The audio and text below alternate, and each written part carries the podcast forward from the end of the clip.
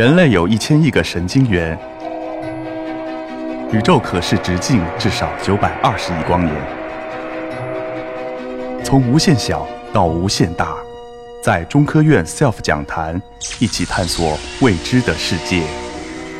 本节目由中科院 SELF 讲坛出品，喜但是它马拉雅对我们的人独脸是家播出。比较敏感的，它可以反射，可以被红外的摄像头采集到。但如果是照片或者是这个视频平板，它反射回来的照片是不一样的。那这里就两幅图片，一幅是可见光的 RGB 的图像，一幅呢就是红外光的这个图像。当然，红外光本来是看不到的，我们把它通过一些就是计算，把它这样的一个展示出来。所以这两幅图片可以看到，它是对同一个人脸同时采集的。如果是照片的话，它一定是有很大的差异的。所以通过这个差异性的计算，就可以把这个真实的人脸和这个照片分区分开。那像这个技术的话，我们已经用在像刚才的刷脸支付，我们的银行里面的刷脸取款，还有包括今天我们在华南理工大学各种各样的校园 e 银行，里面有很多刷脸购物的东西，它的设备上都有这样一个双目摄像头。那我们在内部的话做的话，也会做很多攻击，我们自己去攻击自己，比如通过这种挖眼睛、挖嘴巴这样的人脸照片，还有各种各样的人脸的面具、3D 模型，同时来进行测试，让我们的计算机能够真正的分辨是不是攻击的，还是一个真实的。但是呢，我们现在这个技术呢，它还是一个平面的。我们最终要发展一个什么？就是一个三维的实时的生成人脸。我们采取叫结构光的技术，它同样是红外光，也同样有至少两个摄像头，一个是可见光摄像头，一个是红外光摄像头。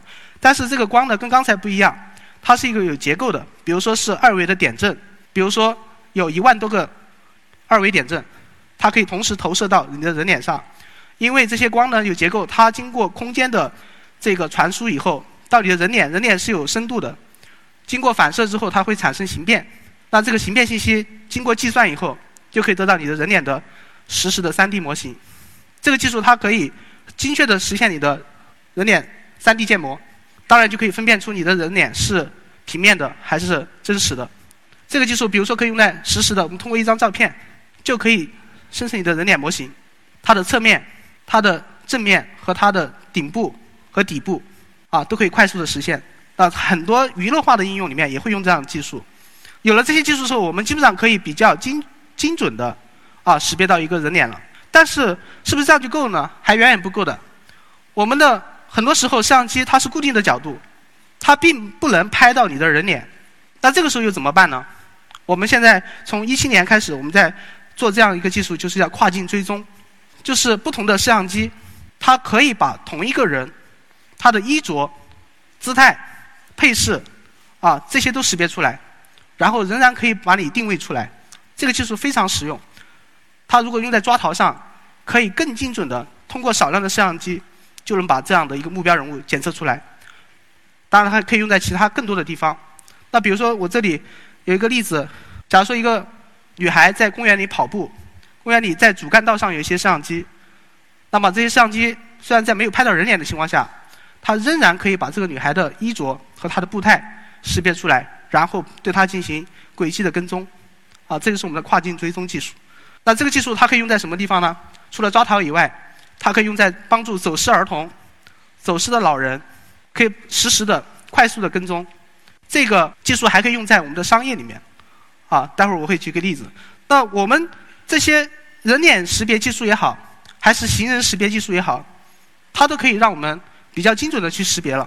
但是呢，我们仍然在继续研究一些更前沿的技术，希望能够更加精准的去识别人。我们的目标是靠谱的识别人。那第一个呢，就要做的事情就是，首先，我们的这个技术能不能做在前端，而不是一直在后端，要靠计算机服务器来实现。这这样的话，它的实实时性，它的这个计算量都会比较的复杂。所以我们会放在前端，包括我们的摄像机、我们的无人机上面去做。这是第一步，第二步，我们要远距离、大规模的去识别。像今天这种场合，如果是大家上百人、上千人这样的在同时出现一个场合，我们能不能快速的去识别？而且距离可能相对来说比较远，那这个时候它的照片的分辨率，每个人人脸或者是人体的这个分辨率，会比较低，照样可以把它识别。这是我们第二个目标。第三个，我们说识别人是最终目的，所以不光是计算机视觉，还有语音，还有你的手势，还有其他的，包括你的动作啊，包括你的唇语，这些我们都可以去识别。我们做这些识别的目的，我们说是要识别人、理解人，最后是帮助人，所以它一定要实现一个完整的人机交互的。所以这个是我们发展的三大目标。那这里呢，我就简单的用三个视频来展现我们这三大目标的这个发展。第一个，这是今年比较热门的一个科幻电影《头号玩家》，相信大家都很多人都看过了。那么这里面就是用无人机直接快速的、准确的锁定目标。其实现在这个不是科幻场景了，啊，已经在实时的这个在实现了。和一些合作伙伴一起，已经通过无人机、通过摄像头或者通过一些移动式设备，就可以直接识别到我们的目标。它的难度就在于它的计算量一定要放在前端的移动系统里面。那么第二个，我们在小米之家做的一些快速的识别，这样的一个上百人的顾客，能够把他们的实时的人员分布图、他们的每个人的移动轨迹，他对哪些区域比较感兴趣，停留了多久，对吧？都可以把它分析出来。这个对于商家来说是非常。有用的一个商业的分析，啊，他可以知道他的这个店店面里面产生了什么样的价值，对每个人是怎么样一个规律，他可以去做一个实时的分析。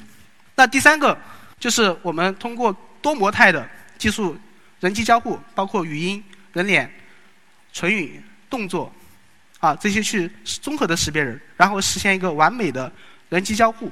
那这里意意思就是他通过。不同的动作来控制这个地图啊，或者是找寻它的目的地。最后呢，比如在车上也通过一些相关的措施来认证它，最后实现一个比较完整的一个交互。那这三个技术目标达到了之后呢，我们就可以最终实现一个靠谱的识别人的这样的一个目的。所以最后，我想以一个啊卡斯帕罗夫，相信大家都不太陌生，他是最近写了本新书，叫做。深度思考里面提到，人工智能是这样一个被我们最终呢会被这样的一个技术这个超越甚至取代啊，这些是我们社会里面正在发生的这样一个必然的趋势。但是我们不应该害怕，我们应该努力的去面对，应该去努力的和它协作，最后达到一个新的一个高度。这个才是我们应该去积极的思考和这样的一个处理的一个态度。我们相信，在座的各位也会在人工智能领域发挥你们的聪明才智，来做到更多更好的新的事物。好的，我的分享到此结束，谢谢大家。